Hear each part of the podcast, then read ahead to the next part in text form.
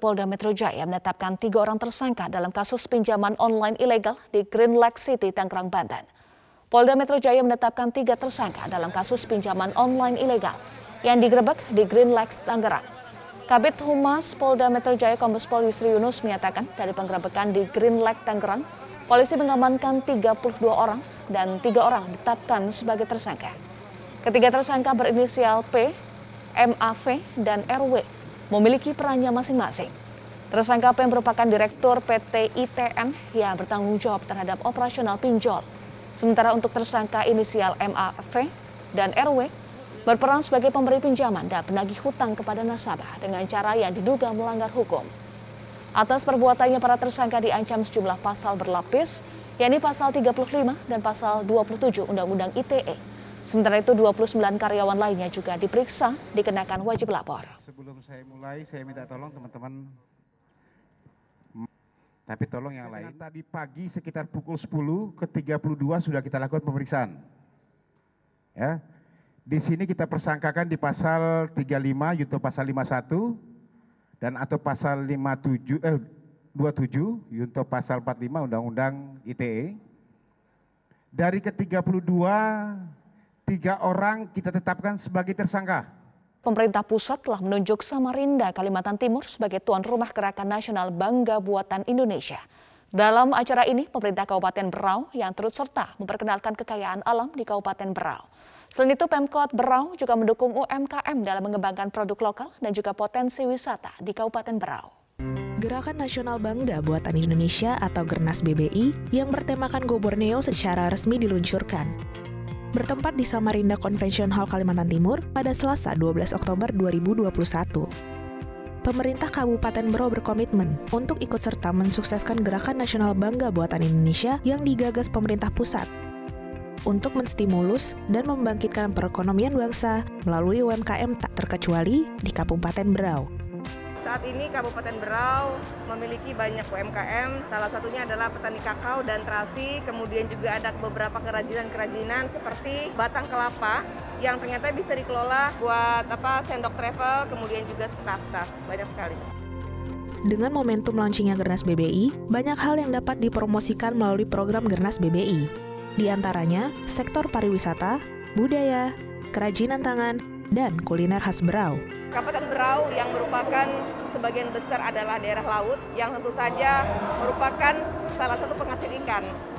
Kemudian bergeser lagi salah satu penghasil terasi. Kemudian di dalam di daerah Dayak ini ada madu. Madu khas Berau itu banyak sekali sehingga banyak kerajinan-kerajinan Berau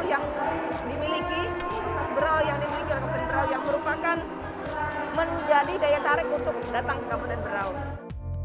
Dalam momentum GBBI kali ini, pemerintah Kabupaten Berau berharap agar seluruh pelaku UMKM mampu mengembangkan potensi wisata atau produk lainnya kepada halayak dunia. Di mana pelaku UMKM pun dapat lebih aktif memasarkan produk lokal dengan teknologi, khususnya melalui media sosial, dengan standar kualitas dan keunggulan yang lebih baik guna meningkatkan perekonomian bangsa. Pemirsa Gubernur Kalimantan Tengah Sugianto Sabran bekerja keras melakukan berbagai upaya, kebijakan serta inovasi khususnya pada lima program sektor pendidikan di Kalimantan Tengah. Salah satu kebijakannya adalah peningkatan pelayanan pendidikan di daerah pedalaman dan terpencil. Sumber daya manusia yang unggul dan berkualitas merupakan investasi jangka panjang dan salah satu kunci keberhasilan pembangunan bangsa. Pendidikan formal di setiap satuan pendidikan merupakan wahana untuk melahirkan generasi yang unggul, berdaya saing tinggi, dan yang tak kalah pentingnya adalah melahirkan generasi yang berkarakter dan berakhlak mulia. Gubernur Kalimantan Tengah Haji Sugianto Sabran bekerja keras melakukan berbagai upaya kebijakan serta inovasi khususnya pada lima program sektor pendidikan di Kalimantan Tengah, yaitu peningkatan sarana dan prasarana pendidikan, peningkatan kualitas pendidikan dan tenaga pendidikan, peningkatan pelayanan pendidikan di daerah pedalaman dan terpencil, peningkatan pendidikan karakter berbasis kearifan lokal, dan penyediaan beasiswa lulusan SMA, SMK ke perguruan tinggi. Guru-guru di sini harus kalian hormati, itu orang tua kalian yang mendidik kalian, memberikan ilmu pengetahuan kepada kalian, yang mengajar kalian tentang akhlak. Itu harus kita hormati. Pemuda-pemuda ke depan harus memberani, bukan cuma pintar Kalau pintar tidak punya keberanian, ya percuma, tidak bisa mengambil keputusan. Kalau pintar tidak sehat, makanya harus sehat. Pertama karakter pemberani, tidak boleh menyerah, tidak boleh mengeluh. Harus punya semangat, harus punya jiwa petarung.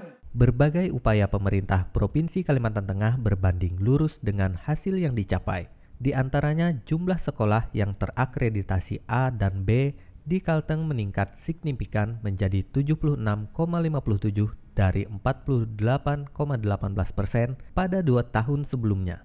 Mencermati rasio jumlah tenaga pendidik yang tidak sebanding dengan jumlah satuan pendidikan dan peserta didik, Gubernur Kalimantan Tengah Haji Sugianto Sabran tidak ragu menetapkan kebijakan untuk melakukan pengangkatan 2.502 guru tidak tetap dan 1.185 pegawai tidak tetap untuk satuan pendidikan SMA dan SMK yang tersebar di 13 kabupaten dan satu kota di Kalimantan Tengah agar rasio tenaga pendidik dan peserta didik berimbang sehingga tujuan penyelenggaraan pendidikan dapat dicapai maksimal. Pembangunan infrastruktur pendidikan dan dana bantuan pendidikan juga terus meningkat beriringan dengan sejumlah prestasi bidang pendidikan di tingkat nasional dan internasional. Pemirsa Kota Semarang dinilai sukses dalam memaksimalkan pemanfaatan teknologi untuk melakukan percepatan penanganan COVID-19 di masa pandemi. Atas pencapaian ini, Wali Kota Semarang Hendrar Prihadi didapuk menjadi salah satu pembicara dalam kegiatan Indo Smart City Forum dan Expo 2021 di Kota Yogyakarta. Wali Kota Semarang menekankan bahwa inti pembangunan kota cerdas tidak melulu berorientasi pada pemutakhiran teknologi.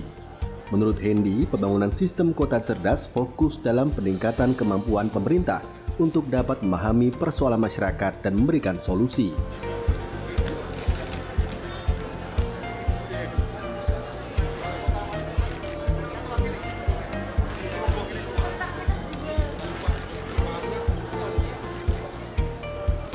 Di sisi lain, Hendy juga menegaskan bahwa pembangunan kota cerdas tidak harus mencontoh daerah lain karena setiap kewilayahan mempunyai tantangan dan karakteristik yang berbeda. Termasuk di kota Semarang, Hendy mengaku juga tidak mencontoh smart city di Australia atau Singapura karena pasti membutuhkan uang yang tidak sedikit dalam bangunannya. Pemanfaatan digitalisasi di kota Semarang hanya bersifat sebagai pendukung saja, dengan adanya digitalisasi, diharapkan dapat mempercepat langkah-langkah yang harus diambil oleh pemerintah. Contohnya, seperti berbagai layanan daring pada portal semarangkota.go.id, yang di dalamnya masyarakat dapat memperoleh informasi terkait pelayanan publik mulai dari pelayanan administrasi kependudukan, layanan pembayaran pajak, hingga informasi terkini mengenai COVID-19. Terkait dengan Smart City, monggo silahkan daerah saya rasa setiap daerah saya rasa punya uh, apa ya inovasi terhadap pengembangan smart city di wilayah masing-masing. Kita pokoknya sesuai dengan kemampuan dan kemanfaatan untuk masyarakat.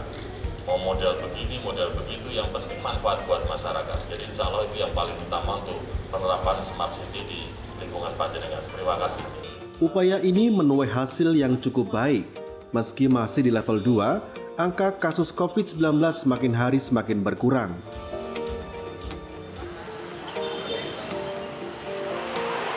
Sementara untuk capaian vaksinasi, tahap pertama ada di angka 103% dari target. Tahap 2, 75% dan tahap 3 untuk tenaga kesehatan pun sudah melebihi target. Pihaknya berharap dari berbagai upaya ini, hasilnya akan dirasakan secara langsung dan dapat semakin menurunkan angka COVID-19 di kota Semarang. Gempa berkekuatan magnitudo 4,8 mengguncang Kabupaten Karangasem dan Bangli dini hari tadi. Akibat gempa, tiga orang warga dilaporkan meninggal dunia, dua orang lainnya luka berat. Oh, hancur, hancur. Pura Akibat gempa yang terjadi dini hari tadi, beberapa bangunan milik warga mengalami kerusakan parah. Beberapa warga juga melaporkan terjadi tanah longsor di beberapa lokasi yang berdekatan dengan pusat gempa.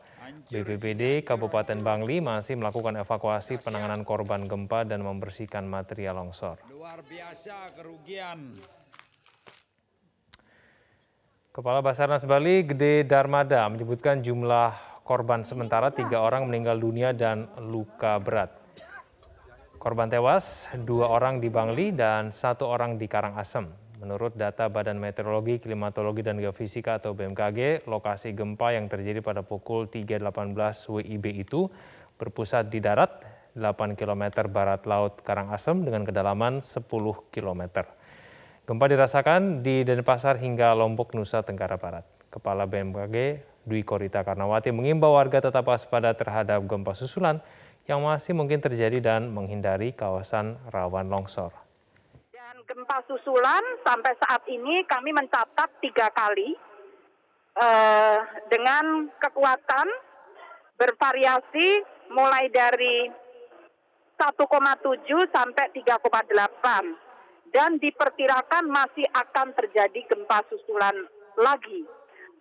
Mengingat kondisi eh, lokasi sekitar epicenter merupakan kondisi perbukitan dengan lereng-lereng yang cukup curam, maka kami himbau kepada masyarakat untuk saat ini mohon menjauh dari lereng-lereng lebih dahulu. Karena dikhawatirkan gempa-gempa susulan masih dapat memicu terjadinya longsor seperti yang telah terjadi tadi pagi.